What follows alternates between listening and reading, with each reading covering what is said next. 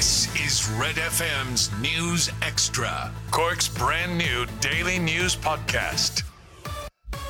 It's Tuesday. Good afternoon. I'm Lana O'Connor with Red FM's News Podcast. There are plans to increase connectivity at Cork Airport. That's according to Minister of State Hildegarde Naughton, who met with Aer Lingus regarding the temporary closure of Cork Airport. The airport will close from the 10th of September to the 22nd of November and will receive 10 million euro in state funding for the rebuilding of the main runway. Minister of State Hildegarde Naughton told Red FM News that the government is working with Cork Airport to ensure its future. And so government is also providing funding in relation to that to enable Cork Airport to do what it does best and negotiate with airlines to increase connectivity. So a really positive day for the region um, uh, to ensure that we, you know, as we come out of COVID-19, that this region is well positioned in relation to maintaining that connectivity for business, for tourism, for foreign direct investment, and for us as family um, visiting one another as well. The Taoiseach says there is a risk to reopening indoor dining, but he says it's being done in a cautious and safe manner. It's set to resume for fully vaccinated people and those who've recently recovered from COVID 19 sometime before July 26th. Children who aren't vaccinated will be allowed dine indoors if accompanied by an adult. Representatives from the hospitality sector will meet with government officials today to discuss how the rules will be enforced. Speaking on his way into Cabinet, Micheál Martin said compliance will be crucial. I remember when I brought in the smoking ban, uh, I had the exact same questions. And that's what I meant by compliance. That's what I mean by compliance. Compliance is something you build up. The officers talk, engage with industry in terms of how to, how to comply properly with, with, with the legislation. Uh, and I think the people understand what government is doing here. They understand the rationale, the rationale for it and the motivation behind it. Taoiseach Leo Varadkar says distancing between tables will remain in place. There's only one deviation that will allow that we will allow accompanied minors, those under 18, to attend indoor hospitality with their parent or guardian. But on advice, this does mean that social distancing rules will continue to apply indoors as they did last summer. Catch up on Cork with our new daily news podcast, Red FM News Extra. Starting with football, the fallout continues from Sunday's Euro 2020 final. Marcus Rashford says he can take critique of his performance but will never apologise for who he is or where he came from. Rashford's mural in his home city of Manchester was also vandalised in the wake of the loss. England manager Gareth Southgate said the abuse was unforgivable. Shamrock Rovers host Slovan Bratislava tonight in the second leg of round one of qualifying for the Champions League. They trail 2 0.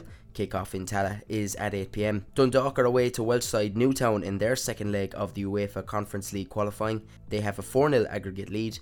Kickoff is 5.45. In Gaelic games, Cork now know they will face Tipperary in next Tuesday's Munster Under 20 hurling semi final. That's after the Premier overcame Waterford in extra time last night on a scoreline of 324 to 221. Clare, meanwhile, will face Limerick in the other semi final. There is one game in the Red FM Hurling League 1B tonight. Bride Rovers play Bishopstown at half seven. Also tonight, it's a big night for the Cork Minor Camogie team.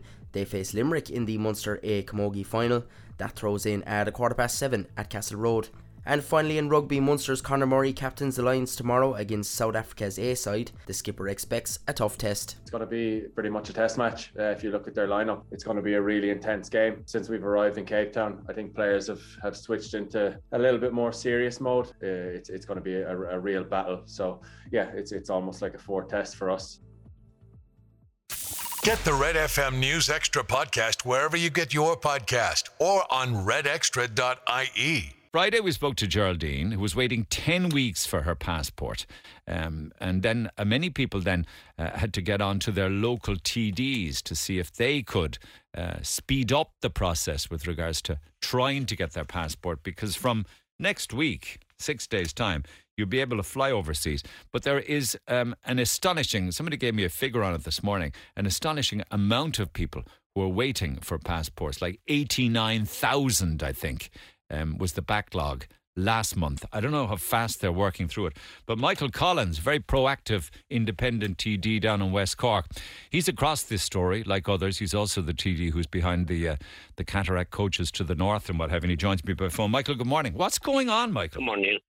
Uh, well, first of all, uh, unfortunately, there's a backlog. Well, that was about mid-May of 89,000 uh, people seeking uh, passports. That, uh, to me, is a figure that could still be in around that type of figure because we're, you know, inundated with people looking for passports for very genuine reasons. Because up to now they weren't issuing, we'll say, processing urgent, only urgent, and emergency applications. And definition of this emergency was death or an accident. But at the same time, people genuinely want to renew their their passports for their when they have the right to travel and that mightn't be very far away. And the unfortunate situation is we're uh, we can't get anybody by the phone. Um, so it is all, uh, you know, up, and, up until recently, and until we cracked some kind of nut there as such, it was it was by emails, and the emails weren't being responded to. But we, you know, I have one member of staff nearly full time trying to deal with this issue now, and we you know, we've bombarded them in, in with the Foreign Affairs Department with uh, questions uh, to, to, to,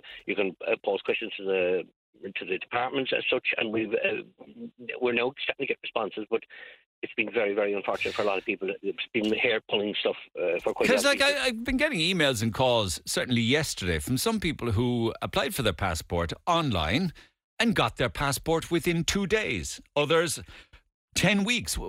There seems to be no there seems to be no consistency in it. No, and for we'll say new with, with, with parents that want to get a passport for their child, a new child, you could be waiting up to it says up to forty days, and that is if all the information is sent in correctly. If there's any little detail uh, of incorrection, they'll put you back down to the bottom of the pile. It could be another. Is any days. of it? I mean, I hate saying this because I have a good relationship with the staff in there, but people people are suggesting that that they're looking for reasons to put it back. Like they might they might say that the photograph is wrong and things. Yeah, that unfortunately was the situation we had with uh, people as well that the photographs are wrong. But uh, at the end of the day, the same photograph was submitted and they accepted it in the end. So I don't know what's going on. It's like as if they're looking for excuses. I've had a good relationship with them too, Neil, in fairness, and I've often, you know, in, in, in urgent situations, non-pandemic time, gone down to the passport office in Dublin for people who might ring me and it might be very urgent, and we go down and we stand at, at, at, on the floor with them and deal with the issue and get it sorted. But uh, unfortunately, since uh, this you know lockdown, uh, things have, have completely uh, the handbrake is up as such, and okay. and it's the same with visas and citizenships. You know, we're finding it very very difficult to, to get any kind of uh, progress, and and, and it, it's something I think that you know the Department of Foreign Affairs, the Minister of Foreign Affairs, must intervene and try and see can he uh, move this issue, you know, to the forefront. Uh, you know, we have I suppose in the driving test and theory test as well. You know, there's certain um, departments, you know, lagging behind in these serious times. Get Red FM's News Extra at redextra.ie and check out our other podcasts.